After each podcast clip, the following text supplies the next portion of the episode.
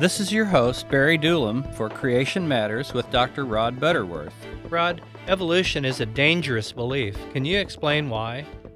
Uh, yes, Barry. First of all, and briefly, we need to define the word evolution as popularized by Charles Darwin in 1859. Typically, it means that all life started from a single cell, and from that cell evolved all life on Earth today. Evolution claims that over time, a lot of time, small changes in living creatures morphed into larger changes and produced the amazing variety we see today, starting supposedly from a slimy, primeval ocean. In other words, we could say it's a belief, quote, from slime to scholar. Well, that is a pretty big leap of faith.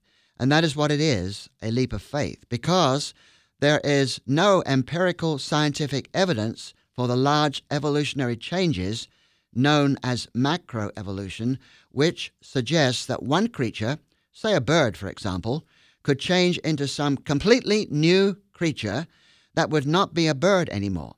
Now, the small changes known as microevolution, for example, the small changes in the beaks of finches on the Galapagos Islands, the truth is they are still birds and will never be anything but birds. But evolutionists still cling to the idea of big changes over time, for which there is no evidence. Sadly, this scientifically unsupported idea of evolution has captured our academic world. Why is it dangerous? Because it leads our young people away from the truth, which is God is the creator of all the amazing variety of life on this planet. Thanks, Rod.